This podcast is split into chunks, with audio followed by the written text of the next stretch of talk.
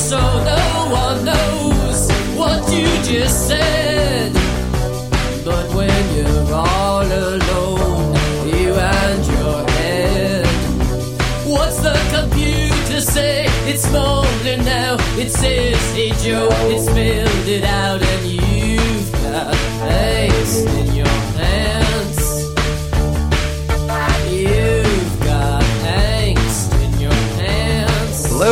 welcome to episode 1233 of Effectively Wild, a baseball podcast from Fangraphs presented by our Patreon supporters. I'm Ben Lindbergh of The Ringer, joined by Jeff Sullivan Fangraphs. Hello. What I learned from this is that pre-recording, as we were getting ready, you rubbed your hands together like, "Oh boy, oh boy, we get to record Yeah. a podcast." It's not often we get to do a baseball podcast. it still gets me excited every time. So, a few things to discuss. We're going to do emails today, but before we do, our buddy Steven Brault made his Major League National Anthem debut. What did you think of his rendition? It was good. Now, I uh, I attended a Portland Pickles game on Tuesday night. Uh, team that plays in the Rob Neyer commissioned West Coast League. Yes. And the national anthem was sung by someone who was very bad at it. So, relative to that, especially Steven Brault, I thought killed it. I I would think that it would be difficult to do that in front of your teammates because you Right. kind of want to. You're used to like joking around with them, right? And, and it's hard to take someone seriously when they're singing like with uh, with sincerity. But he did a he did a really good job. Ha- Yeah. happy one. It was pretty earnest, but yeah, it was good. It was uh, it was just kind of a no frills rendition. I mean, he didn't take too much time out there. He wasn't one of the singers who just kind of extends every line. Kind of got in and got out, and he was in key, and uh, I think it went well. So, if the Pirates are looking to save money on future national anthem singers, which they probably are, because it's the Pirates, I'm sure Brault would be willing and would be a good choice. So, good for him. Or the land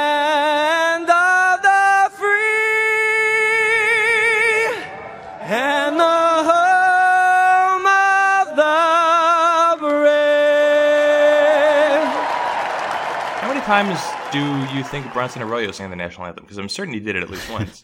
Yeah, I don't know. Did Barry Zito ever do it? These pitchers who have sidelines as singers and uh, eventually record albums.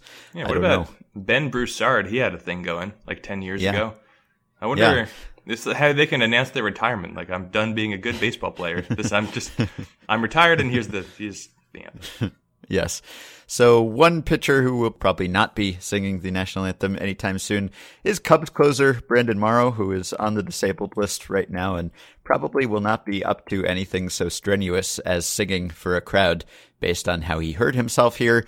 This is in the annals of baseball injuries. There are a lot of weird and funny and silly baseball injuries that we all remember and like to recount, but this has to be one of the most relatable injuries a baseball player has ever suffered. I mean, I know there are guys who've gotten hurt sneezing, but this is, I think, even more relatable than that. So Morrow explaining how he hurt himself and went on the DL with back spasms, he says, just undressing at my house taking my pants off yesterday morning after we got back in at like 3 a.m.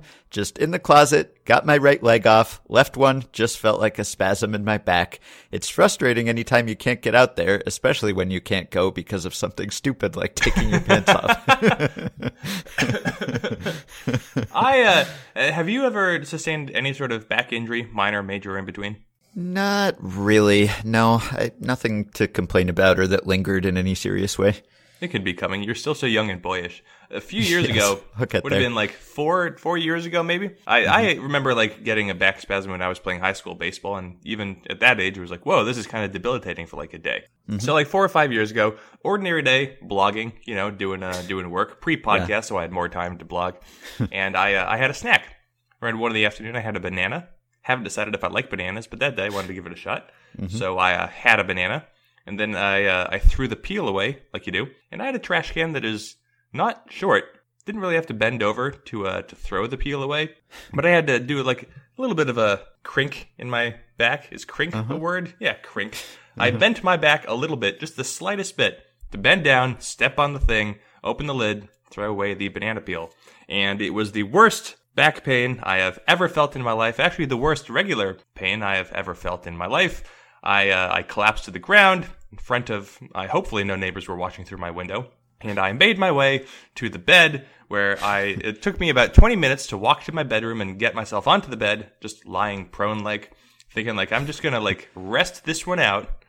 And then after about a half hour of being on the bed, had to go to the bathroom. And I thought, "Oh no." so it took uh, about 20 more minutes to get out of the bed, stand in position in the bathroom like you do. And uh, what I remember is then waking up in the bathtub, having fainted and fallen into No. it because my back hurt too much. Oh my goodness. Yeah, Wow. but uh, I don't know if that would have required a 10 day disabled list stint because uh, back Yeah. spasm's still kind of a, a short term thing. But the I only bring this up to say that it is funny that Brandon Morrow injured his back enough to be placed on the major league disabled list while undressing. But I feel you, Brandon. Been there. Yeah. I've done something worse. Doing something Mm-hmm. worse. It's just stupid. There's no good way to hurt your back. No one gets sympathy Yeah. when they hurt their back. Brandon Morrow takes his pants off one leg at a time, just like the rest of us, except when he does, he gets back spasms. Were you on the blogging disabled list? Did you take a break from blogging? No, I was back at it. I uh, played through Wow. the pain. I uh, went to the gym the next day. Also a mistake. Don't do that. But Yeah. kept on, kept on blogging. Don't remember what I wrote. It was probably not interesting. I agree with you about bananas, by the way. I've consumed many a banana in my day, but I'm never really sure if I liked it or if I want to do it again. Okay, let's talk about this right for a on that threshold where it's good enough that if I need energy, I will eat a banana, but I rarely seek a banana out or am very happy with the whole experience. Yeah, I think they're thriving because we grew up in an age where, you know, you would watch cartoons or something in the morning on Saturday and you would see cereal commercials and someone would always have like cut up banana in the cereal. Just every cereal, even if it was Yeah. like Cookie Crisp, had bananas in it, which is a terrible combination. And so I, I grew up at least with the association of bananas with breakfast and bananas with, with health. And so mm-hmm. I and bananas are just placed prominently in every grocery store in America. And so they're just mm-hmm. always there in your face. But the texture is so weird. And I, I can't figure out that I don't, I don't know if I like them when they're ripe. I don't know if I like them when they're not very ripe. I don't know if I like anything about them at all, but I think like one out of every, I don't know, 10 is like redeemable enough to make me think maybe I'm coming around. Yeah. It comes in a convenient package by fruit standards. I would say Yeah. it's kind of fun to, to snap off the end of a banana and unpeel it. There's some assembly or disassembly required, but it's kind of a satisfying feeling to unpeel it. But then again, every, I don't know, three times you unpeel one, you get a, a mushy bottom or top because it's been slammed against something and then it's all gooey and gross and that kind of takes away from the fun of it. Yeah, they're so fragile. But also, Yeah. you, so you're a you're a top snapper, huh? That's that's your method. Doesn't everyone? Isn't that the way you do it? You break off where the, the handle is. It's conveniently placed. Well, there's three options. You can either break off, you can tear off the handle. You can gently gently make a cut with a knife if you have a knife convenient just below the handle, or you can flip it around and squeeze together the bottom of it, and then uh, the you might maybe it would be easier to demonstrate with a banana, but I don't have one because I didn't buy them at the store. I'm Yeah. like batting. 250 with buying bananas at the store. But if you squeeze the bottom of it, then then the, you can unpeel it from uh, from there, and it's even easier. You have nothing, no separate part that you have to throw away. Uh-huh. We recently got a banana hanger in our kitchen so Uh-huh. that it looks good when you, you have a whole bunch of bananas hanging there in the, the thing that was specifically designed to hang bananas from. It just feels like a very adult thing to do and How to have many- in your kitchen. How many things do you think that you have in your kitchen that are specific to like one kind of produce? Because you can think of like the apple slicer, also is uh, Right. very much only for apples. Yeah, I have an egg slicer that comes in handy, but probably not many more. I know on our wedding registry, we really didn't put too many of those like food specific items on there because that's what everyone does in their wedding, right? It's like some extremely obscure kitchen implement that I never knew existed and that you use once a year or something. So I didn't want to cram up our, our kitchen with a whole bunch of those. So don't have a lot. I will say that banana is probably among the more disgusting artificial flavors. So Ah. if you're going to have a banana, have a real one because the fake strong stuff. agree. Yeah. All right. Well, we agree about bananas. We can move on. Kelvin Herrera got traded. You wrote about it. Is there anything we need to know about this Kelvin Herrera trade from the Royals to the Nationals? You you seem to suggest that it was perhaps a bit early. Yeah, I mean that's that's the take. I think he's a he's a good reliever, and you know whenever you trade for prospects, you don't actually know what they're going to become, and uh, I don't know. I don't know how much more the Royals could have gotten, but I did get immediate feedback from some people who work for teams who were like, this is cheap. And also, why would they do this now? So, uh, mm-hmm. Ken Rosenthal wrote an article about why would the Royals do this now, and it seems like he mostly talked to Dayton Moore and Royals people about it, which just provides you a, with a pretty biased perspective. Not Ken's fault, but of course the Royals are going to defend what they did. Mm-hmm. But based on people who were observing this within the game, the Royals did not get enough to justify making the move now. Like if you're if you're going to trade for a player way in advance of the deadline, or if you're a team who's going to trade a player way in advance of the deadline, the Royals obviously knew they were going to trade Kelvin Herrera at some point. But if you're going to trade him now, when there's not yet a fully active market, you have to that price has to reflect the fact that you are skipping the uh, the auction process. And mm-hmm. I don't I don't think that's what happened here. Now I don't know what kind of difference that makes. I don't know what kind of better prospect they might have been able to get, but weird return. I don't think they got a a good player in the return. Kelvin Herrera's kind of a yeah, wasn't it uh, some extremely obscure player that Kiley and Eric had trouble even finding a report on? There were uh, there were three, and one was uh, Yohanse Morel. Uh-huh. But he's like a 17 year old kid who's barely played professionally. So I mean, who uh-huh. knows what he's going to be? He's got his own life story. I'm sure he's a charming and talented individual, but he's one of those 17 year olds in the Dominican Summer League. Nobody knows what he's going to be. But they did get two higher mm-hmm. level prospects, but neither one of them is very good. Yes, one was also named Kelvin, so there was yes. that. Kelvin Herrera is kind of a different pitcher from what he was in his Royals heyday, right? Like he throws a slider a lot now that he didn't throw then or barely threw then, and yet he also doesn't really get as many strikeouts anymore or as many grounders, but he's still good. What exactly is going on with Kelvin Herrera? Yeah, he he never really got the strikeouts you'd expect from someone who throws like 99 miles per hour. Mm-hmm. Uh, he's he's had the occasional season where he had more than a strikeout in inning, but he, he's basically become a, a, strike thrower. He's a power arm, throws strikes with his breaking ball, throws strikes with his changeup. I think I don't remember if this is accurate, but I'm just gonna say it's accurate and defend myself by pointing to the post that I wrote. I think I looked up that Kelvin Herrera has baseball's highest strike rate on non fastballs. That sounds hmm. right right? I don't know if you read the post. I wrote the post and I don't remember it, but that sounds okay. I, so I think he has the highest strike rate on non fastballs, which speaks to his changeup and slider or curveball, whatever it is. So that's good. Sean Doolittle has a very high strike rate. Ryan Madson has a very high strike rate. Brandon Kintzler, when he's right, throws strikes. So the Nationals are trying to assemble a very strike oriented bullpen. And uh, mm-hmm. if there's one team who is very accustomed to making midseason trades for prominent relievers, it is that one. yes, that's right.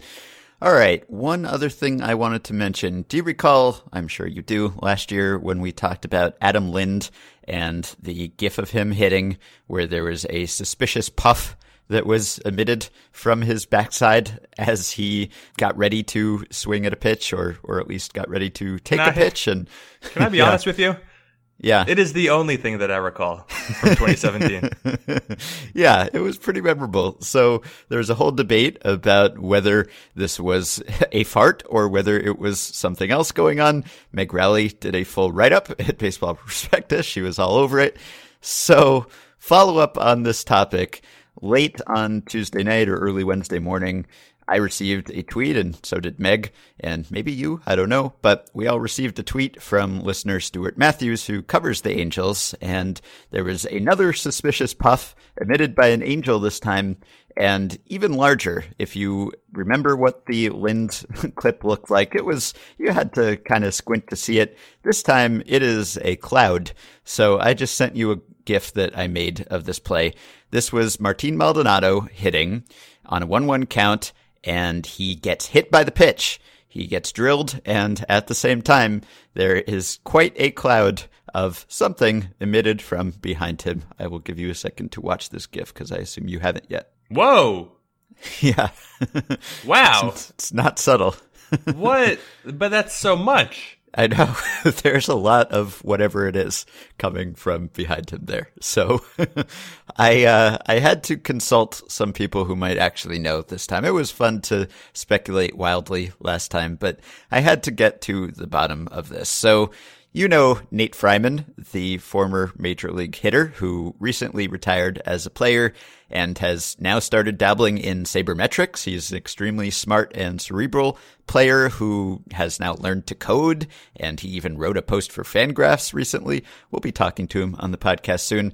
Anyway, really smart player, so I asked him about farts. That is uh, the first thing that I, I thought I should ask him about. So I sent Nate Freiman this GIF, and he responded to me that's funny. Some guys go pretty heavy with the baby powder pregame. Sliders and cup can cause some pretty bad chafing. Basically, throw the sliders and the cup on, waltz into the training room, and start pouring front and back. Guys will have these bright white asses in the shower post game does absolutely look like Lind and Maldonado are farting there, but not out of the question that Lind landed kind of heavy on the front foot and the front hip started open, which jarred the inevitably caked layers of baby powder loose. However, he says also possible getting hit by pitch causes a massive fart.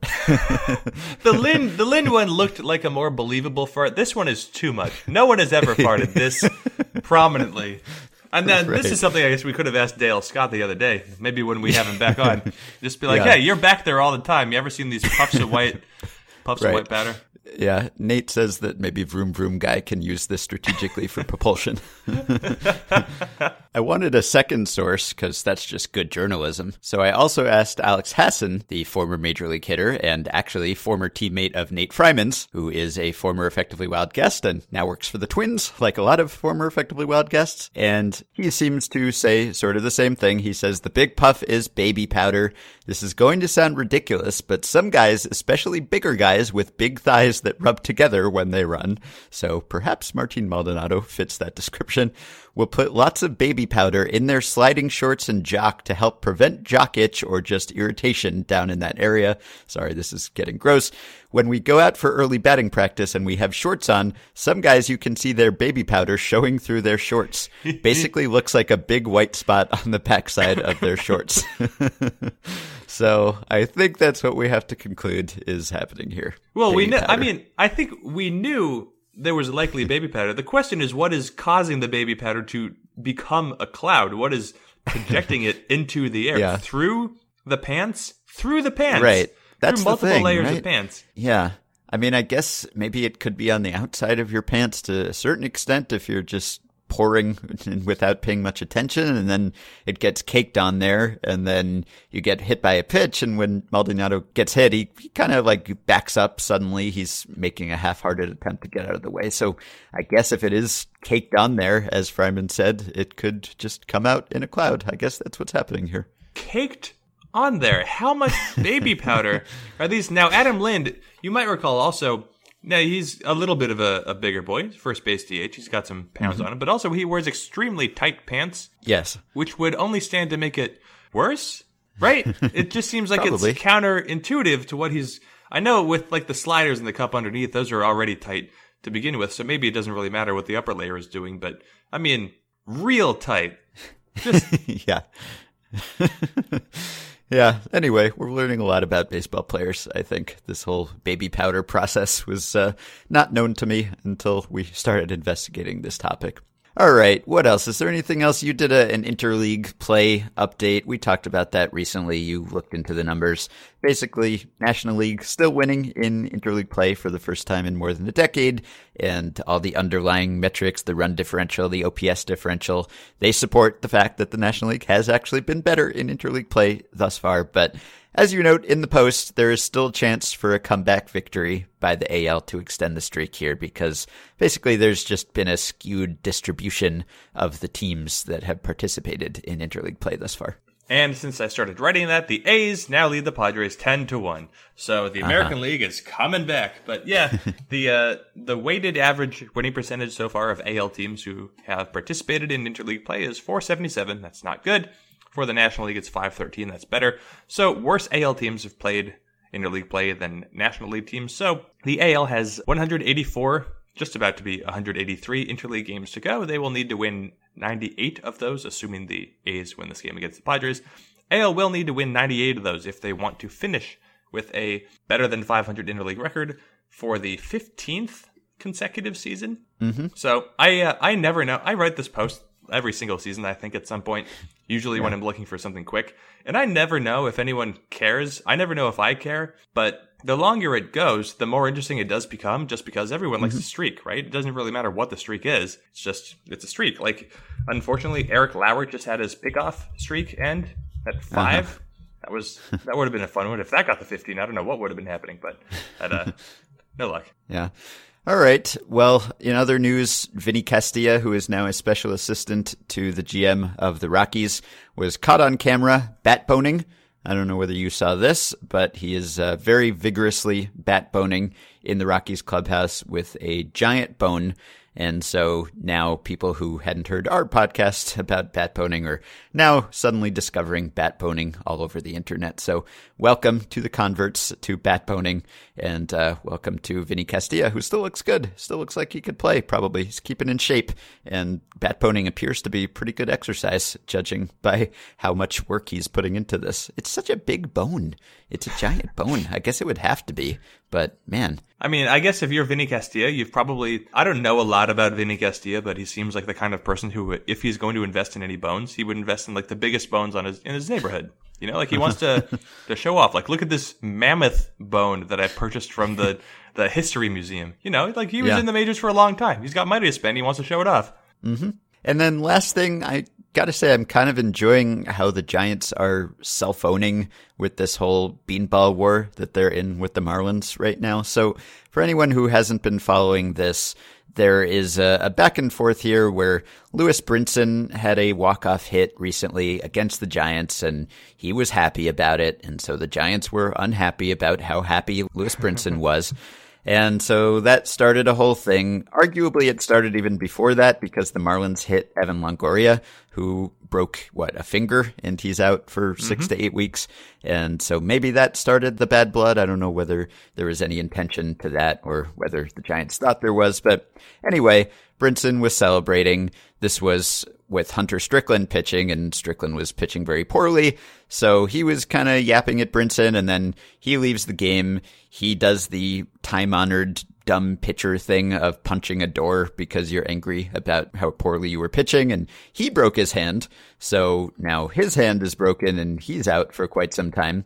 And then the next day, Giant starter Dereck Rodriguez, Pudge's son, hits Brinson with a first pitch fastball in retaliation, I guess, for being happy about his hit. And then Dan Straily hits Buster Posey, which, if you're the Giants, the last thing in the world you want is for anyone to hit Buster Posey and risk losing him in addition to losing Longoria and Strickland. They've already, they're already down two players with broken bones here. And now they're courting disaster by encouraging the other team to fight back by hitting Buster Posey. Fortunately, Posey is okay. And then prior to that game, Mark Melancon went on the radio and said that Brinson was disrespecting the game. There's nothing wrong with being excited and happy, but holding the bat out too long and flipping the bat, then rounding first and continuing to jaw, to me it looked like he was looking right at Strickland. That's just showing a guy up and it's not needed. Anyway, it seems like the Giants are just kind of getting themselves into a deeper and deeper hole here and losing more and more players to injury. I have nothing against the Giants, but I kind of hope that until this silliness with beanball wars ends, it's just like every team just keeps losing players and defeating themselves. Imagine picking a fight with the Marlins. Now, Right. quietly, where do you think, for you, Hunter Strickland ranks on the list of baseball players, Major League Baseball players, with whom you would like to spend time the least? Because for me, it's like top five, no question. Yeah. Oh, yeah. It's way up there. yeah, I think that's definitely true. He just he looks like too much of a intense type of red ass player for me to even be in the same room with him for very long. so yeah. Anyway, this is this is very silly. I, I think uh, if the Marlins were to lose Lewis Brinson, it would not be a very big blow. But if the Giants were to lose any of these players, it would be just both because of where the Giants are in the race and because of how good Lewis Brinson is relative to these other players. Anyway, if you are dumb enough to get yourself in this situation, you you kind of deserve to have punched something and broken your hand. That's just I was, fitting. I was gonna make a dumb joke about how, well, you know, of course he was celebrating. He was Lewis Brinson's first hit of the season, but you know, to his credit, he's got his batting average up to 180. Well, it's it's up is the point. And uh, and in the month of June, not counting Wednesday, he's got a 926 OPS. So Lewis Brinson Wow. finally showing some signs of life. Also, this I know this is not very interesting, but there's uh, one thing I noticed. We've never talked about Jose Ureña because why, you know, would we? But Sure. He's a pitcher. He's on the Marlins. He pitches a lot. So I, one of the things about opening day when the season starts is that I and I think you also pay attention to like everything. Everything is new and fresh and interesting. And in the first half of the first game for the Marlins, they were playing the Cubs, and this was uh, this was Jose Ureña's first inning. Home run, walk, hit by pitch, strikeout, ground out, hit by pitch, walk, hit by pitch, ground out. Two walks, three hit by pitches, and a home run. Jose Ureña, kind of wild, I understand. I never thought about him again. I just kind of let that half inning sit in my brain. Jose Ureña has one of the lowest walk rates in baseball. Hmm. He, I just assumed from that inning alone, like here's a hard thrower who just has absolutely no idea where the ball is going to go. He walked four in that game, hasn't since walked more than two in a game Wow. which is incredible. So there's something going positive going on with Jose Ureña. I know I think he's he lost or is going to lose on uh, on Wednesday. Walked two batters, but still, if you like me created a first impression of Jose Ureña based on that inning against the Cubs, no, that is not what he is. He's apparently a strike thrower. I don't know how or why. I will probably never write about him because you also understand how little incentive there is to write like an analytical post about the Marlins, but at least it's out there. Jose Ureña, not too wild. Yes, that is kind of the opposite of Jarlin Garcia, whom a lot of people were calling Jarlin the Marlin, even though that's not how you pronounce his name. But he started off very impressively and uh, then quickly became a lot less impressive. I believe he is now a New Orleans baby cake, which is the Marlins AAA affiliate now. They're the baby cakes. And if you haven't looked at their logo, don't. It's very disturbing. uh, got my brother a uh, baby cakes hat for his uh, for his birthday. It's a fun. If you struggle to know what to get any uh, brothers or sisters or dads or sons, just gifts. People like hats, like baseball. Fun one. Just uh, always get them a new weird minor league hat. There are plenty to choose from. Yes. Just yesterday, it was uh, Jurassic Park Day at the Portland Pickles game. Portland Pickles have a bunch of different merchandise, so like even teams at that level have a whole variety of different hats. So you know, Yeah. could have gotten an Eclipse game hat from last year. Yeah. I think that was a special thing. Yeah, at times I, I feel like it's almost manipulative, though, right? Because they have these consulting companies that come in to dream up the wackiest names they can think of for these teams, and it's all focus grouped, and it's it's basically done so that you will do that, so that you will buy the hat because, haha, this minor league team has this silly name and silly logo, and it has no connection to the city in any way, and it just feels kind of cold and calculating in a way. But I guess it works. I like it when teams organically have strange names, but this whole thing feels a bit too designed for my taste. Yeah, the baby cakes. I I get uh, what it's about. I get the relationship. What confuses me is a king cake is not really a baby cake. It's like a cake with a baby. So if Uh-huh. anything, they should be called the cake babies.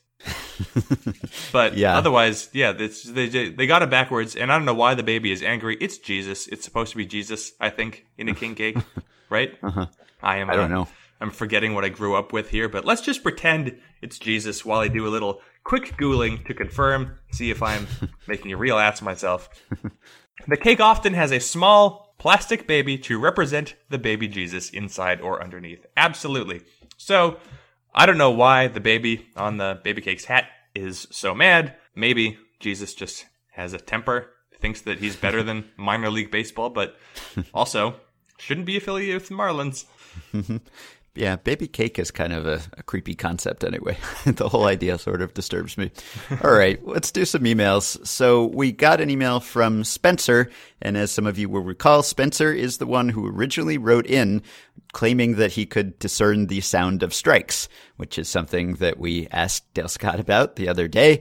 Can you hear strikes? And Dale Scott says no. So Spencer writes in, just finished listening to episode 1232 with Dale Scott. And since he was asked directly about this, I assume that will be the end of the sounds of strikes discussion. Nevertheless, I figured I'd send a quick follow up on how my opinion has reversed since my original email. At the time, I think I was keying into two things how squarely the ball was caught and the crowd's reaction, which I think was heavily affecting my judgment. When it was first addressed in episode 1217, Ben suggested doing an experiment to see how well someone could identify pitches by sound. So I took that suggestion and informally tested myself. The results were not good. Over the course of an evening, I watched one to two innings of several different games with the park audio on, trying to mute my computer's audio as quickly as I could after hearing the catch and switching back to the video after to see if I'd made a correct call. My accuracy in identifying pitches correctly was worse than 50%. Particularly, I was often fooled by the sound of pitches that were way out of the zone or on obvious strikes. Dale Scott identified all of this right away in his response to the question. I thought it highlighted just how knowledgeable umpires really are. With very little context, he identified all of the shortcomings of this theory and explained how it couldn't really work. Thanks again for entertaining this silly theory for so long. And thanks to Spencer for proposing it because it was fun to talk about. And thanks also for being willing to re examine your beliefs, which not everyone is willing to do. He actually tested himself and he has changed his mind. So I applaud Spencer for this. Agreed. Very few people will go that far. And to Dale Scott's credit and to the credit of all umpires, when you do that, you do that for so many years and years, it's easy to just sit on the outside, see something happen, and say, well, all these umpires are incompetent. But they know so much about Yeah. what they do and what they're supposed to do. They know so much about baseball that you would never even imagine. Umpires just look at the game and in a completely different lens. So Dale Scott, I defer to his expertise on most things, except maybe Jose Ureña.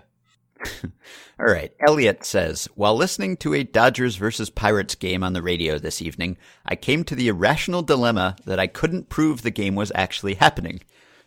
Being in Edmonton, Alberta, Canada, I don't see any live games. So who's to say that the tinfoil hats aren't right and the whole thing is scripted to make money? My question is, if an entire game, play-by-play, color, analysis, commentator stories from being a player, observations of fan hijinks, commercial breaks, other game highlights, etc., were written by a screenwriter, like say Aaron Sorkin, would you be able to tell what would tip you off? So if there was some sort of attempt at a hoax here, like a Truman Show scenario where a game wasn't actually going on, but everyone was trying to convince you that a game was going on. How would you know that it wasn't actually going on without being there? But you're are you you're watching a game, Well, you're listening on the radio. Elliot listening was on the radio. Okay, Yeah, okay, yeah. I didn't pick that part up. Yeah, So, how deep does the hoax go? Is there a crowd? that's the question. Yeah, there. Well, there better be crowd noise. It's kind of like, like in the old days. uh, I think Vin Scully at times did broadcasts where he wasn't actually there. Right? He would get like updates on the play-by-play via telegraph, or and then he would just read it out, and there'd maybe be some fake crowd noise in the background. I mean, it, it's even like there are World Cup broadcasters now who are calling World Cup matches and are not actually at the game. Of course, those matches are actually happening, but this is something that they used to do. I think maybe Ronald Reagan used to do this on the radio too, call games when he wasn't actually there. So you could stage it in a sense. And that is the question how deep does it go? Like if you open up at bat on your phone, does it have the play by play? If you open up game day on your browser, uh, are they all in on this? Is everyone trying to put something past you here? I mean, I guess there's no way that you could tell if all of the things that surround a game were still in place. So this reminds me, uh, we have one of our podcast listeners, uh, Jesse Goldberg Strassler. He is the announcer for the Lansing Lugnuts, and when I was in communication with him and, and just researching his background, the way that you always research the people that you're talking to through email privately. So what he does, I'll just uh, read an article here from the, the Midwest League Traveler.com. This is from 2015. Uh, Lansing Lugnuts radio broadcaster Jesse Goldberg Strassler continued one of the Midwest League's most unique traditions Tuesday, calling a game without watching it. Uh huh. The annual event is a nod to baseball's broadcasting's roots, always done on or around the anniversary of the first baseball broadcast. Harold Arlin described the Pirates Phillies game at Forbes Field for KDKA on August 5th, 1921. The game is called from an area of the press box without a view of the field, with props and canned crowd noise providing the special effects accompanying the broadcaster's voice. He uh, he first did a recreation broadcast as an intern in 2005, and he was forced to do another one as the Windy City Thunderbolts broadcaster in 2008 when a thunderstorm knocked out the internet in the press box. It was an internet only broadcast, and the only place in the park that still had access was the front office, so Goldberg Strassler and his radio partner moved their equipment there and called the game without watching it. That game turned out to be a no hitter. Are you serious? wow. well, anyway, so there's more to the uh, to the article, but that would be uh, that's an example of someone calling a game without watching it, which is not the same as making up a game exactly. But mm-hmm. I mean, if they put in mm, two weeks of preparation to just really convince you about this, mm-hmm. I don't know what their end game is, since it just requires a lot of time and resources, yeah. and also it's the radio. So mm-hmm. why? But otherwise, I don't. I mean, they could do a pretty convincing job. I don't know if I would ever yeah. get tipped off. No, I don't think so. I mean, it's we've talked about many times how when there are baseball scenes in a movie or a TV show, almost always there's something wrong. There's something that stands out to someone like us who's seen a lot of baseball as not being authentic. But those things aren't usually made by actual baseball people and broadcasters. So if those people were to sit down and try to fool me, I'm sure that they could. They could even take a, a, real game that happened at some point. I wouldn't realize that they were just playing out a game that had happened in the past. So yeah, I think you could make it convincing. I mean, Problem is that there's MLB TV now, and so anyone could just go and check. I guess you could set it up so that it just said buffering or something, and, and people would probably be like, "Oh yeah, that's MLB TV. It's just not working today because that happens." But other than that, I think you could do it. Sure. So now, if you're listening to baseball on the radio, you will always think this from now on that you don't know for sure whether a game is actually happening or not. It would be really easy to, if you just opened up game day to call a game after the fact, it would be easy for for mm-hmm. a, a, radio broadcast to do that. Yeah, sure. Radio broadcasts are so low budget, but if you were if you were like really suspicious about this, which there would be no reason, and also who's paying that close attention to the radio anyway? But mm-hmm. I think if there were to be a giveaway, assuming that these people are competent, it would be it would have to be in the pacing. If if it just seemed mm. like there wasn't enough time or there was too much time between events, then I yeah. think you could start to think like something here doesn't quite add up. But that's that's about it. Mm-hmm. All right, question from Ben. Haven't seen a game he's pitched yet this year. In fact, you don't know whether he has pitched a game this year. It could be a hoax. But what is going on with Jon Gray? He has an xFIP of 3.03 but an ERA of 5.89. I mean, I get pitching in Colorado can be tough, but that can't be it. Where does the discrepancy come from? And yeah, Jon Gray has uh, a pretty interesting stat line because last year he seemed to kind of conquer Coors Field to the extent that you can. He was a legitimately good starting pitcher despite being a Rockies starting pitcher and even had an ERA that looked good for a non Rockies pitcher. And this year his FIP is almost exactly the same as it was last year. His xFIP is lower than it was last year. He's getting more strikeouts. He is pitching pretty well, you would think, except that, yeah, he has an almost six ERA right now. Yeah, so I was just looking at this yesterday just by coincidence, and so this is uh, fairly easy. When Jon Gray is pitched with the bases empty, he's allowed a WOBA of 310. When there have been people on base, it is 374. As another way of looking at this, Wow. Jon Gray's strikeout minus walk rate with the bases empty is an elite 31%. Hmm. With people on base, 7%. His strikeout Oof. rate is cut in half. His walk rate is doubled. So when you look at that, I assume Jon Gray is someone who pitches out of the stretch and also out of the windup. You look at that and you figure, well, here's a guy who is having a world of trouble out of the stretch. Now, interestingly, last season, no such split. Nothing at all. Yeah. Nothing there. He right. was very good out of the stretch and the windup, assuming he uses them both. So I don't know if it's like a real mechanical thing, but essentially the explanation here is that he has pitched very poorly at the exact wrong times to pitch poorly uh, with regard to preventing runners from scoring. So I assume mm-hmm. that will clean up. I can't imagine this kind of split would continue, but it does remind me. I think maybe we've talked about this before on uh, on the podcast, but do you remember talking about Brandon Maurer and his career splits? Yeah, I think so. Great. Well, then maybe I don't need to bring it up again. he is uh, he is back in the majors this year. The mm-hmm. Royals they just called him up. His ERA is over 11, but thankfully his FIP is also over 11. But just in case, in case I guess anyone has forgotten, Brandon Maurer over his major league career with the bases empty has allowed a WOBA of 290, and with the mm-hmm. bases not empty, it's 386. Brandon Maurer not able to pitch with runners on base. Yeah, that's not good. Yeah, Jon Gray has a 375 BABIP right now.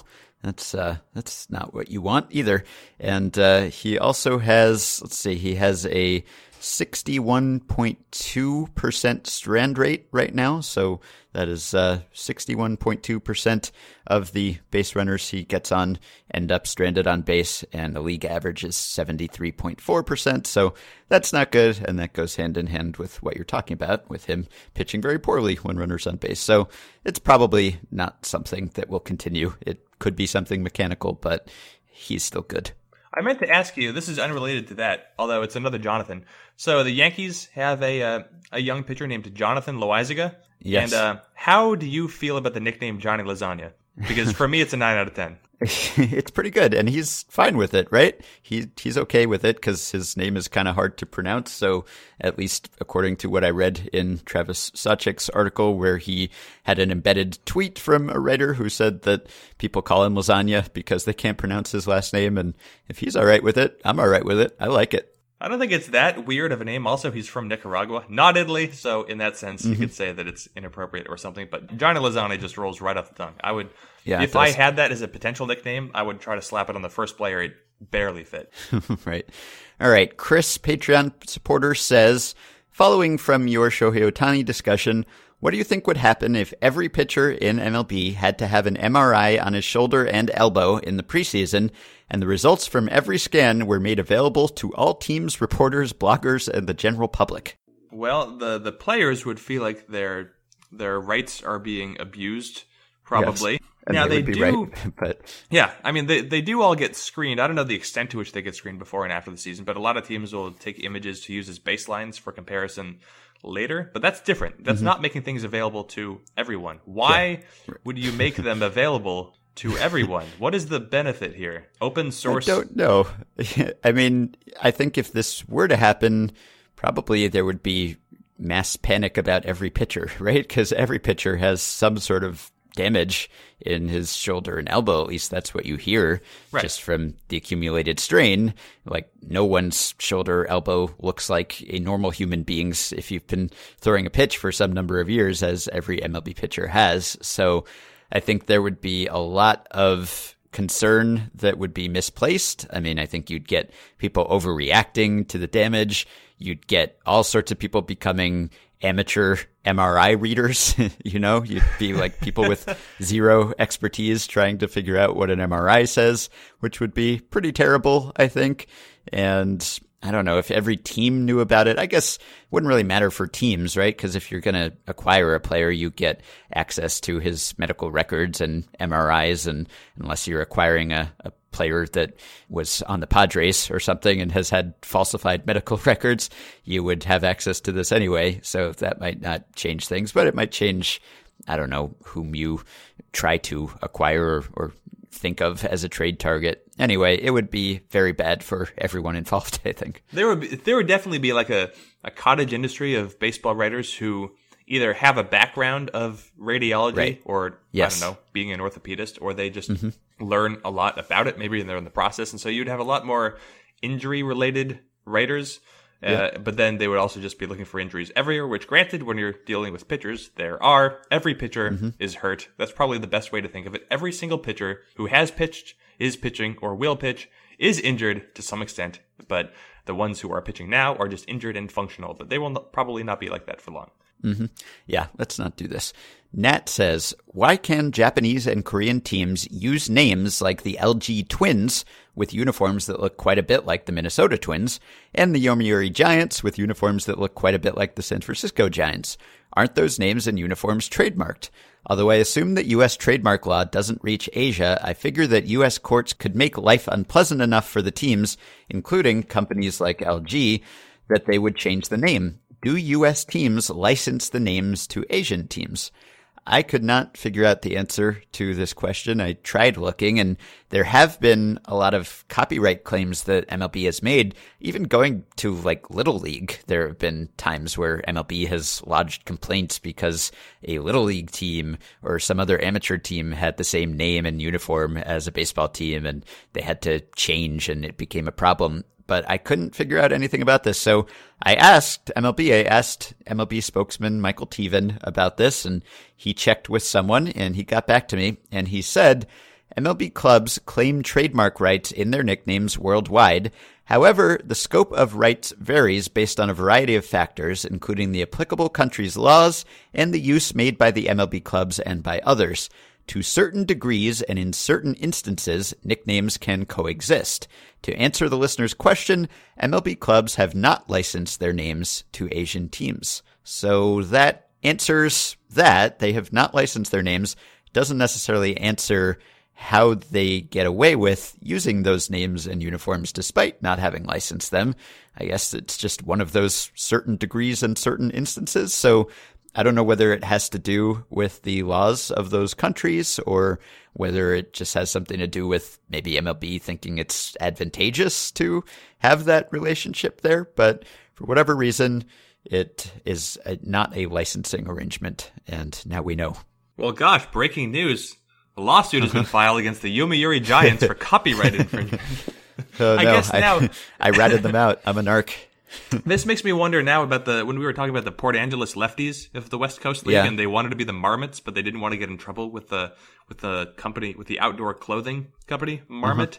Now I know that's all in the same country, so maybe that would have happened, but the Port Angeles Marmots would be so small fries compared to the Yomiuri Giants or the LG Twins that Right. I don't know. I feel like they probably could have tried it. I understand their operating budget is like seventeen dollars, but nevertheless, Marmots uh, it would have been more appealing than lefties. All right. Do you have a stat blast? Very quick one.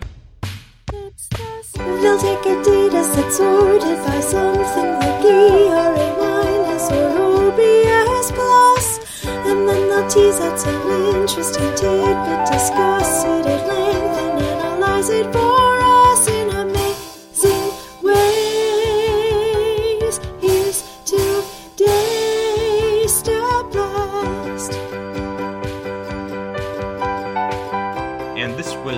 it's basically stolen from one of our listeners. Uh, I don't know his name, but his Twitter handle is at Braves Stats. He will I, he tweets us, I think, fairly common. And so we were talking about Max Stassi uh, recently. He is still a rookie, and one thing that struck me as kind of funny and weird about Max Stassi is that he's a rookie, but also he has appeared in the majors for six consecutive seasons. So his rookie eligibility is intact, but even before this year, he was in the majors for five years. Well, he posted a screenshot, and I also confirmed with a play index search. You can look for the players who have the most seasons in which they still had their rookie eligibility. So hmm. Max Stassi has six, has presumably exceeded the rookie threshold now, so he will not have a seventh. But he is one of my goodness, he is one of 35 minus 7, 28, 28 players who have six seasons of rookie eligibility. However, there are seven players with seven of them, and their names are as follows Stuffy Stewart, Stuffy, Stuffy Stewart, Bob Garbark, that's a fun one, Adrian Garrett, Gil Reyes, Jeff Kaiser, Raul Chavez, and Paul Hoover. Paul Hoover being the most recently active. Paul Hoover is featured on Baseball Reference wearing a Tampa Bay Devil Rays cap. He debuted in the major leagues in the year 2001, and he exceeded his rookie status in the year 2011. So Paul Hoover came up, played for the Devil Rays, made four plate appearances in 2001, was with the Devil Rays again in 2002, and then he was with the Marlins. He really could pick them back then.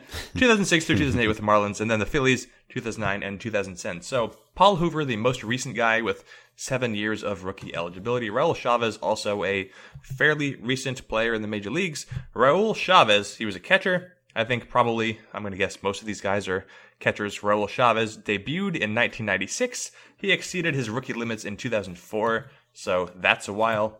And uh, uh, what? I I think the Adrian Garrett. No, that's not the most interesting one. Bob Garbark. Bob Garbark. You already know it's the most interesting one because his name is Garbark. So he debuted in 1934, and he exceeded his rookie status limits in 1945. So that's 11 years. Bob Garbark last played. About a whole world war in between while he was a rookie. Man. Yeah. And he, uh, he finally got to play fairly regularly in 1945 with the Boston Red Sox, and he batted 225 times. He was, uh, well, he was just good enough to not play anymore after that. So, you know, I didn't do, I didn't read all the saber backgrounds of these players. I don't know what there is that's interesting about them, but had not occurred to me to check on accumulated years of rookie status. So thank you at Brave Stats. I liked that Yeah. query. Yeah, so no one's gone on to greatness after being a rookie for seven years, it sounds like. It does not look like it. Yeah, Chavez did get into 11 major league seasons, but he also finished with a WAR of 0.0. Yep. So, yeah, if you do this, you're you're basically the the prototypical replacement level player, right? You're the archetype if you're just getting into games but not enough to lose your rookie eligibility for 7 years. if you are curious, oh my goodness. Okay, so we've got we've got a few cases here. I did not notice. So a couple guys who have six uh, years of rookie eligibility, just like Max Stassi. So we have a Rich Sauveur, Sau, Sover, Richard Daniel Sauveur. If he can come on the podcast and correct me, I, that's fine. He debuted in 1986. He mm-hmm. exceeded his rookie limits in the year 2000. And oh we have Eric Bullock. I can pronounce his name. He debuted in 1985. Well, he exceeded his rookie years in, in 1991. I don't know why that stuck out to me. So let's just focus on Rich Sau Sour Viewer. That's a, it's a difficult one for me, but nevertheless, what was that? 14 years between debuting and losing rookie status? He did not get any support for Rookie of the Year. According to his baseball reference bullpen page, he holds the record for most clubs pitched for without a win. He had one decision. It was a loss. Yeah. I gotta look up this loss. 1992. I don't know if this is gonna be interesting. We're just gonna do it live. Rich S got a loss in a game where the Royals played the Rangers. He uh, he went two innings. He allowed three runs. He was pitching in the third through the fifth innings. What is he doing? Luis Aquino started the game. He went two and a third, allowed no runs, and then that was it. And then in came Rich. He got the loss. His only decision. He was placed in the game by Rusty Meacham and Steve Shifflett. So mm-hmm. I don't know. At this, at some point, I'm just going to end up reading names off Baseball Reference. The point mm. is, 18 season minor league career for him, and he finished with a 2.91 ERA in the minors, and that's not even just lower minors. He had a 2.9 ERA, so better than his overall minor league ERA in AAA. 14 seasons in AAA with a 2.9 ERA, and somehow he gets 43 innings in the majors over 14 years. That seems unjust. why did he keep pitching? And then- so, okay, on the one hand, you could say, why did he keep pitching until he was 36? On the other hand, when he was 36, he got into 10 major league games. So Yeah. you could say he made it. And looking at his looking at his list How here, did he not get more of a chance at some point? never had to go to the independent leagues. It doesn't look like No, he was always I was in expecting to see. ball. Yeah, I thought I was going to see like Japan, Mexico, you know, who knows where. But no, he's he was just in AAA that entire time, basically. Like he was in Double A in the mid '80s, and then after that, it was just AAA, AAA, AAA, and pitching well every year, and somehow just never really getting the call. That is Well, amazing. I don't want to get ahead of us here, but he appears to be still alive. So Yes, there's Yeah, a we- possibility there. we may At least to- ask him how his name is pronounced. Yeah, he's actually a longtime coach and is now the pitching coach for the Kane County Cougars. All right, so I have a somewhat stat blasty response here. So this is a question from Kyle who says in Monday's Cardinals at Phillies game, the Phillies have a two-run lead or had a two-run lead with two outs in the bottom of the ninth. The Cardinals had runners at second and third. Victor Arano then struck out Yairo Munoz, who reached first on a wild pitch that also scored Yadier Molina. Fangraphs has this strikeout having a positive win probability added. And that is true, or it's true at Baseball Reference where I looked at it. This was a 5% increase in win expectancy. This strikeout, obviously it's technically not the strikeout itself, but the wild pitch and then reaching base. So Kyle says, this got me thinking, what is the highest win probability added strikeout of all time? So I asked Dan Hirsch, who is, of course, the proprietor of the baseball gauge and at this point answers stat blast questions just about every week. Go check out the baseball gauge, people. It's great. So he checked his whole database for the strikeout that produced the most positive value for the team that struck out. So according to win probability added, he says the best strikeout of all time in the batting team's favor came on August 29th, 1976. This was the bottom of the ninth inning, two outs, runners on first and second, Ron Reed struck out the Reds' George Foster, but a passed ball by Bob Boone allowed Pete Rose to score from second. The Reds eventually won it in 15 innings. I have that at a 46.2% increase in win probability added. Baseball reference has it at 47%. So that is the highest WPA strikeout of all time. It was almost worth half a win, essentially. And then, according to championship WPA, so Dan has this version of win probability added that is not your odds of winning the game, but your odds of winning the World Series, basically. So according to championship WPA, the biggest strikeout came in game one of the 1907 World Series. Bottom of the ninth, two outs, runners on second and third. Wild Bill Donovan struck out Del Howard. An error by the catcher allowed Harry Steinfeldt to score, tying the game. It eventually ended in a tie after 12 innings. That was worth 0.128 CWPA, so 12.8% of a World Series win. Obviously, you could say that the strikeout is not the helpful thing. It's what happens after the strikeout. But the way that the whole win probability accounting system works, it's just lumped in together the, the batter reaching base and the strikeout itself. So that's the answer. Wow. I uh, I had been curious because earlier this season the Mariners recorded a two-run strikeout.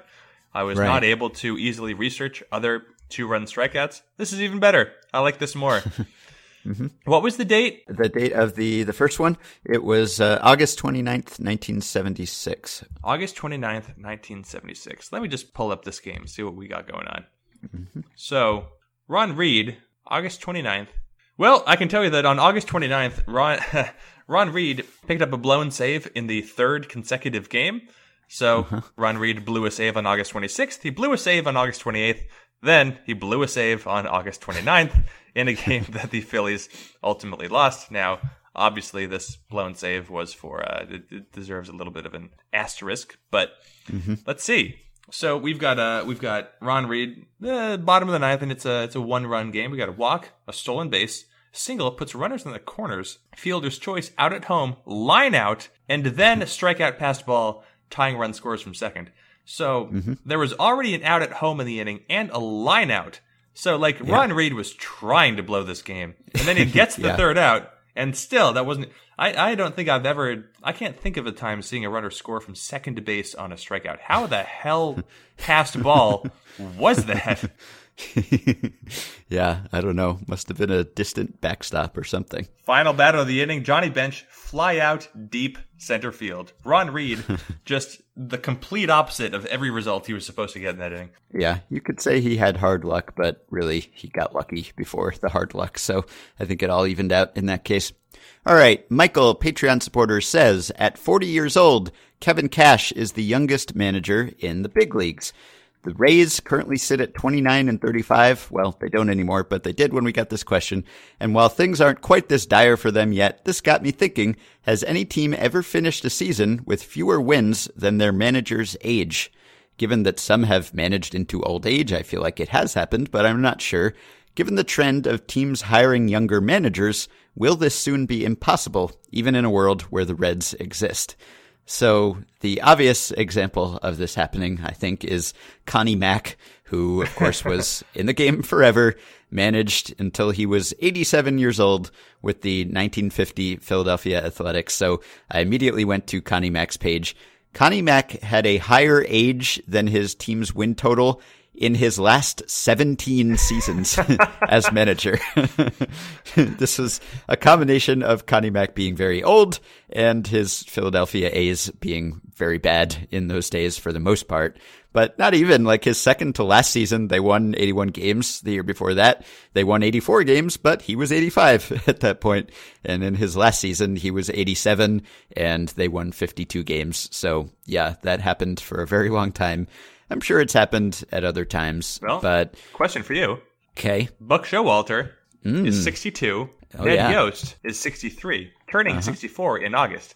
Do you Yeah. think the Orioles get to 62 wins, or will the Royals get to 63? Because I don't. No, I don't think so either, right? This is going to happen. The Orioles, right now, they're what? They have a 282 Ah. winning percentage. Oh, no. So that puts them on pace for a 46 win season. so, yeah, either they have to get a lot better or Buck Showalter has to age in reverse or this I is going to happen. They only have to win 42 more games to tie Buck Showalter's age, but over the rest of the mm-hmm. season, that still puts them on a 462 winning percentage, which over a full Yeah. season would be a 75 win pace. They're going to Yeah. trade Manny Machado and everyone good on Yeah. their baseball team. This is going to happen. Yes. I don't know about the Yeah. Royals, but the Orioles, yeah. Yeah, almost certainly. All right. Andrew Patreon says, What is the most number of games in which a player has appeared in a single season? And then he has some follow ups. If two teams are looking for a pure rental at the trade deadline, but one team has five extra regular season games than the other, would you expect it to affect their offers? If a player were chasing a seasonal milestone and he was traded from one team to another solely so he could have five extra games, how would people view his record? By my calculations, there will be regular season games on 182 days this year. If a bad but durable player, think Alcides Escobar, wanted this to be his legacy, similar to guys playing all nine positions in a game, and he could convince teams to trade him among themselves, would the league ever step in and deny one of his trades? so maybe you've been researching this already, but I can tell you my favorite part of this. okay, go ahead. I'll just say so when you search for this on uh, on Baseball Reference, which is I'm sure what you're doing too, you see a lot of bold ink means the league leader. So there have been five players in baseball history who have played in 164 games in a season. Six, right? Six players, I think. Well, yeah, so five specifically 164. ah, yes, okay. Jose Pagan in 1962 got into 164 games, and in that season mm-hmm. he did not lead the league in games in which he appeared Right. because of the name that you will say. Yes, Maury Wills is the all-time record holder for games played in a single season. He played 165 games that same season, 1962. Then it was Frank Taveras, 164 in 1979, Cesar Tovar with 164 in 1967, and Ron Santo and Billy Williams for the 1965 Cubs, both of them. So I think there is an explanation other than a trade for almost all of these. And Andrew, our Patreon supporter, was doing some research on this himself. So the Dodgers and the Giants played a three game tiebreaker to decide the pennant in 1962. So that's how Maury Wills and Jose Pagan made this list in the same year. They were both playing each other in those tiebreaker games. So that's that. And then the Cubs played 164 games in 1965 because they had two games that were called due to darkness, including the first game of the year, which lasted over four hours for 11 innings. The Twins played 164 games in 1967 because they had a one game tiebreaker and they had a game called due to rain. So I think Frank Taveras is the only one. He's 1979 Frank Taveras. He's the only one of these who was traded. So he played 11 games for Pittsburgh and 153 games for the Mets.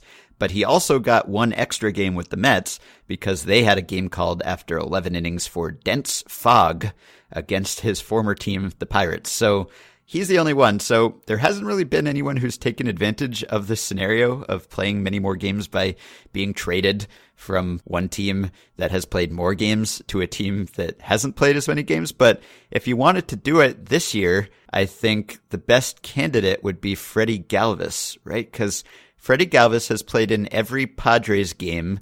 So he's played in 76 games so far.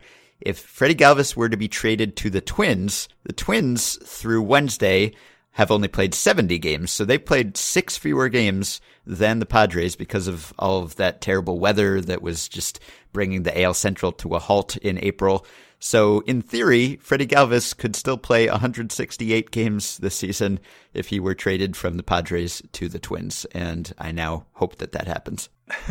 So that would be great. Now the Twins have a shortstop coming back from the suspended list. But That's also, right. have you seen do you know anything about Eduardo Escobar? Like have you ever considered Eduardo Escobar in your life? Not at great length. Eduardo Escobar is slugging 586. Yeah. Eduardo Escobar doesn't stand 5 feet 8 inches. he is one of the twins who had a, a really good second half last year, right? He improved in the, the second half of the season. Well, so right? in the least racist way possible, I do confuse Eduardo Escobar and Eddie Rosario because of the similar mm-hmm. first names, Eduardo and Eddie. Yes. So that's, I mean, that's basically it. I don't watch a whole lot of Twins baseball. I know Eddie Rosario had a big second half last year. However, mm. Eduardo Escobar did not. He had a first hmm. half WRC plus of 97 and a second half WRC plus of 95. He had a good mm-hmm. September. That was about it. But this little dude just hitting the crap out of the ball. Eduardo Escobar has a 150 WRC plus. 150. He's one of the best hitters in baseball. Yeah. He's a utility no one. Sounds like a Jeff Sullivan post. Yeah, but it's the Twins. no one's going to click these things. Anyway, if this were to happen, I can't imagine that teams would really conspire to make this happen, as much fun as it would be. I don't know what would be in it for them, really. But I think, yeah, I mean, if someone set a record other than games played, that would obviously be a record. But if someone were chasing some sort of milestone and played 170 games in a season or something, yeah, I think you'd get an asterisk attached to that. If not an actual asterisk, at least people would think about it differently because of it. So, yeah, I think so. And as for whether one team values another player more, I mean, yeah, to a, a, slight degree, right? If you have five more games left after the trade deadline or something than the team that is trading the player, then yes, there is a bit more value to the team that would be acquiring that player, although not so much because you're probably trading for a guy for the postseason more so than the second half. But if you're in the race and you have more games left, then yeah, there's more value to you by some small degree. Imagine being the baseball player who's traded so often you just never get an off day. You just your team is always playing. Yeah, that would be that'd be pretty rough probably. They should do it to Hunter Strickland. okay, Jody says, "For the past 8 years or so, I've helped coach my daughter's fast pitch softball team, and I've been intrigued with the differences in substitution rules among the various travel leagues we've played in." One of the variations they have on a DH style position has led me to believe that the following compromise might work for MLB. I've heard a few people propose this idea. So Jody says, change the rules so that the DH is used in both leagues, but tweak the DH rules slightly so that the player listed as the DH on the lineup card is directly tied to the starting pitcher. In other words, instead of the DH being active for the entire game, make it so that the DH is tied to a specific pitcher so when the pitcher is removed, so is the starting DH. Teams could then use a replacement DH, but they'd have to specify that when making a pitching change, sort of like a double switch. What I like about the idea is that it gives fans who no longer want to see terrible pitchers at the plate what they want, and it also gives those NL fans who say, but you'd eliminate a lot of the strategy of the game, some alternative strategy to consider. So in practical terms, if a team had a great DH, like say David Ortiz back in the day, would the Red Sox feel confident enough about their starting pitcher going deep in the game to start Ortiz as their DH knowing he might only get one to two at bats? Or would they save Ortiz to use in a higher leverage pinch hitting role? Would teams with great rotations be willing to splurge on a higher priced DH while teams with shaky rotations just use a rotation of bench or utility players? And for teams that use an opener to start a game on the mound, whom would you start at DH knowing that the player would get only one at bat? There'd be plenty of strategy to consider in this scenario. Well, let's walk through upsides and downsides. Uh, you've thought about this for longer than I have. Now, this would, in a sense, incentivize, it would help starters throw more innings, I think. Yeah. Yeah. Right? It would help reverse that trend in a sense, which could be a good thing. But teams would also build out deeper. Okay, so this would work in a few ways. You would have starters pitching longer, I think. Starters would pitch longer, which would alleviate some burden on the bullpen, which would serve the dual purpose of opening up another bench slot for another hitter who could take over for the DH when the DH comes out. So you would have more hitters. Maybe you would have less concern about bringing someone up on the bench who can play defense and more about someone who can uh, who can hit, Mm-hmm. like a Calvin Pickering. As long as we're just gonna pull Sure. references out. So starters would be preserved a little bit, and you would have deeper benches of bats. And is there anything else you've been able to come up with? Not really. I think that's about it. It is, as Jody says, it's kind of a compromise. I mean, I can't imagine it happening. I don't think that the DH league, the AL, would go backward toward less DHing. And I think that probably if the NL eventually decides to adopt the DH, they'll just do what has worked in the AL for 45 years. So I don't expect it to happen, but I don't dislike the idea. It's kind of complex, but in a good way. Yeah, I don't hate it either. I would like to re-emphasize what you just said. This would be the AL going backwards because Mm-hmm. the DH is good and pitchers hitting is stupid. I'm on your side here. I just uh, Oh. I want to dilute some of the uh, negative attention you might be receiving. Although I guess people email both of us, so it doesn't really change anything. So anyway, never mind. Let's just move on. All right. Yeah. Anyway, it's a it's a pretty good idea. I like it. I think probably people who hate the idea of the DH would be more receptive to this, but it's uh, probably something that will remain in the realm of theory and the abstract. All right. Jacob says, The other day, when the two of you briefly mentioned the possibility of trading draft picks, I started to think about different things that could happen. Assuming GMs could trade draft picks many years in advance, how many consecutive first round picks would need to be traded in exchange for Mike Trout for the Angels to accept the trade? Knowing the average first round draft pick is worth about five wins above replacement, and assuming that Mike Trout will accumulate about 25 wins above replacement between now and the end of his contract with the Angels, do you think that about five first round draft picks would cause the Angels to make the trade, or do you think it would need to be closer to 10 or 15 or 20? Also, would the Angels be less likely to do this if they knew they were trading with a team like the Yankees or the Cardinals, who are never tanking and would have picks in the back end of the first round, as opposed to a team that may give back higher valued picks? Lastly, can we agree that Jerry Dipoto would make the trade within hours of this rule being instated? I would imagine that Jerry Dipoto is already trying. He's probably petitioned the league to allow him to trade as many things as he can. Probably try to trade his office. So there are a few things here. One, if you are trading Mike Trout to a team, that team is probably trying to win, trying to build. So you're that team is not likely. At least maybe they're very bad at building, but that mm-hmm. team is trying to be competitive, which means you will probably be getting picks in the back half of the draft, at least in the shorter term. So that's mm-hmm. bad. I think GMs and base presidents of baseball operations would be disincentivized to care at all about first round picks that are like eight, nine, or ten years off. I don't think that mm-hmm. means anything to them. The present value of a first round draft pick in like nine years is basically nil. We could all be dead or alive forever. I don't know. Science could go either way. So Sure. I don't actually think if you had first round picks, I don't think that there's any number that you could trade if you were just trading first round picks alone. I don't think you could get Mike Trout. Uh, I think it's one thing if you were like, I guarantee you, I'm trading you the first overall picks. But outside of that, like after the first five or six slots, it's all a crapshoot. So I don't think Yeah. that you could do it. You could uh, you could pile on like the next two first round picks with prospects to sweeten the package, but that's it. Yeah, I mean, Mike Trout's trade value is lower than it used to be because he's only under contract for two more years, and he'll be making $34 million in each of those years. Of course, at the level that he's playing right now, $34 million is an incredible bargain because he is basically the best player ever right now. So there's that, but a little less surplus value to Mike Trout's remaining years with the Angels or under his current contract than there used to be. But still, yeah, I think I agree with you. You know, if it's just a pick in the back half of the round, it's not usually going to be a real impact player and it's just one a year and it would be a nice boost to your system, certainly, to have an extra first rounder every year, but I don't know that it's something that a GM would really be incentivized to do because a GM is not going to be around long enough really to reap the rewards of like 20 first round picks in a row or something. Yeah. He's going to want the guy who's good now. And the Angels are probably not going to make the playoffs right now, but the only chance that they have is keeping Mike Trout. So I think probably not worth it. Mm-hmm. All right. Almost done here. Let's see. I've got this one from Alexander. What if every team got one mulligan a year? It could be used at any time, regular season or postseason, to erase the previous plate appearance and do it again. Give up a walk-off in an important game, mulligan. Strike out with the bases loaded, down one in the ninth, mulligan.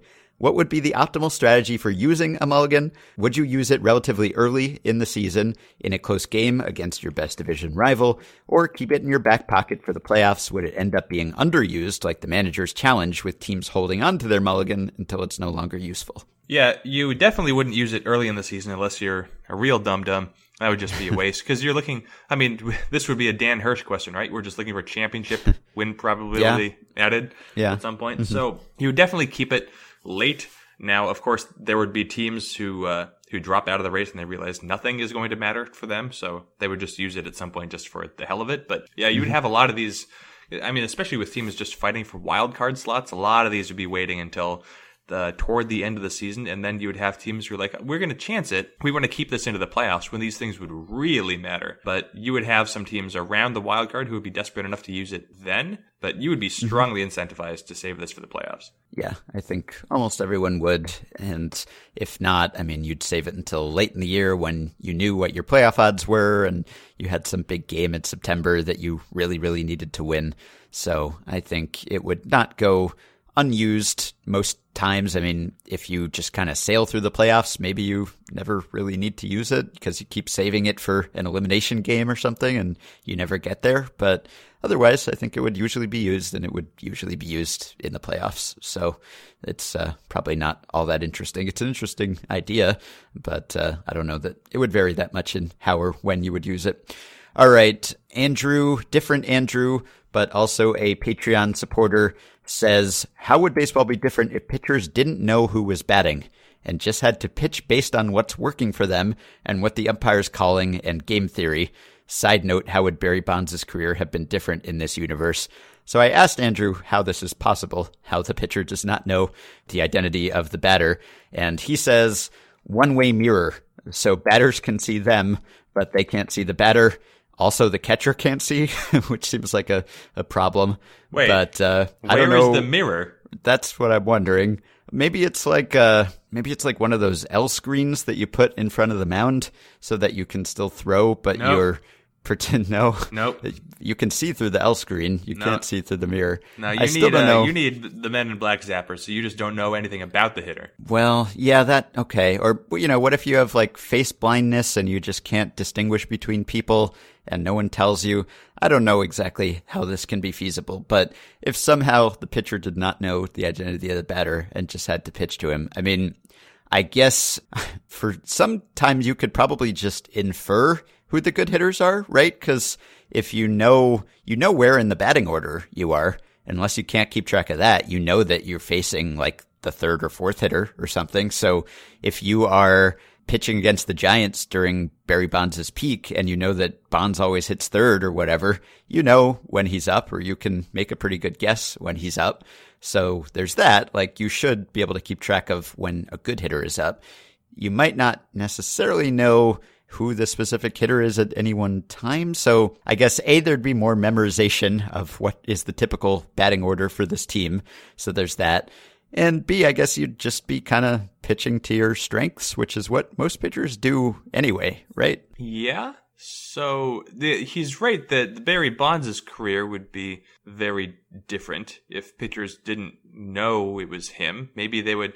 I don't know because this is an impossible universe. I don't know if they would like start to figure out that it's Barry Bonds. But outside of that, yeah, you've you've got a lot of pitchers who are pitching to their strengths. Uh, do the catchers know? I can't think of any way they wouldn't know, but Well, is that the of this problem? really makes sense. So the catchers also have face blindness. right. Uh. so, I mean, I- I think it would. It. I guess it's basically asking like how effective are scouting reports, right? Yeah. That's kind of the upshot of the question here. Is if you just don't know a hitter's weaknesses, and in the past. You probably had less of a sense of hitters' weaknesses than you do today. There was less data. It was more anecdotal or kind of based on observation. So, I think that for the most part, you talk to pitchers and they'll tell you that they pitch to their strengths and they pitch the pitch that's good for them more so than the pitch that is bad for the batter. But there's some of that, certainly. You know that a guy is bad against breaking balls or you pound him inside or whatever. I'm, I'm sure there's some value to that. So if you took away advanced scouting and scouting reports from a team for a full season, that may be a question we've answered before, but I would think that would hurt. I don't know exactly how much it would hurt. I think in a way it would actually serve to undo the, the third time through the order penalty because I think you'd have pitchers and I guess also catchers learning more about the hitters each time they go through because pitchers can read swings, they can read where batters are, they can read what they're looking for. And you can read like if someone has a big uppercut swing, then you can assume, well, now or maybe next time he's up, I'm going to attack up in the zone. So I think that uh, you, they, you would have run scoring would be elevated early in the game and then pitchers would learn a little more the next time and then if they got a third trip through the order, then they would uh, they would have the most knowledge they're going to have. Now I don't know if any of this carries over game to game if you face the same opponent again. And then, you know, if you're the other team, you could always pinch hit, and I guess the pitcher wouldn't know who's batting. this gets really weird and complicated, but I'm going to stick with my my theory here. The uh, the times through the order penalty would be diminished if not erased. Mm-hmm. All right, yeah, and I'll say it costs you, I don't know, a handful of games a season or something. I, I believe there's value in scouting an opponent's weaknesses. if there's think. not, my goodness, there's yeah, there's a lot so of much wasted, wasted effort there. yeah. All right, and then last one from Mark. All the talk about different eras a couple episodes ago got me thinking, is there an ideal era? I believe Mark is also a Patreon supporter, by the way. If 1968 was the year of the pitcher, if we are now in a high home run, three true outcome era, if the 90s and 2000s were a steroid ridden era, or at least another high offense era, then when were the best years? I suppose there's a deeper philosophical discussion here about what baseball should look like, but I'd be curious to see what a statistical breakdown of baseball's history would show as the middle ground.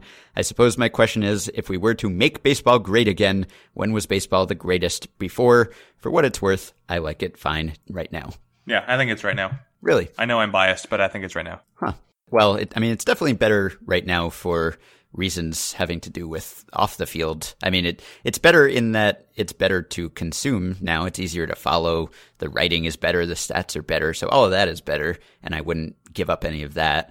And it's better in the sense that the players are better. So you're probably seeing the highest caliber of baseball ever stylistically, I don't know if it's the best. I I don't know that it makes a meaningful difference really to how much people enjoy baseball, whether it's high offense or low offense or three true outcomes or not three true outcomes. I don't know. I don't know that it really it affects our enjoyment all that much. You hear a lot from people that the 80s were the ideal baseball era, and that could just be because a lot of the people who are kind of prominent baseball commentators today grew up with 80s baseball, and so they think it's the best. But there is an argument to be made there in that it was kind of a well rounded game.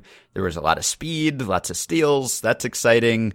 It was, you know, not a high home run era, but not like a year of the pitcher type era either. It was kind of like in the middle in a lot of ways, but also there were steals and exciting strategy in a sense. So I'm somewhat sympathetic to that argument, but I just don't know that it matters all that much. Nah, right now. Yeah. Do you think right now just, I mean, is it because you don't think it matters that much, or do you think there are things about the way baseball is played today that are actually more entertaining? Mostly, I'm convinced by the fact that the players are better than ever. Now, uh, mm-hmm. maybe I, you could convince me because if I don't know much about historical injury rates, if players were just mm-hmm. more able to stay on the field, I there's nothing I dislike in sports more than when players get hurt because I want teams yeah. to be able to use their their talent. I want players to be able to stay on the field. It's one of the major reasons it's driven away, me away from football over the years. Everyone just gets mm-hmm. injured at some point or worse. Yeah. So if there were fewer players getting hurt or something, then maybe it would have been better before. But I don't know. I, I think that now you have players who care the most about what they do.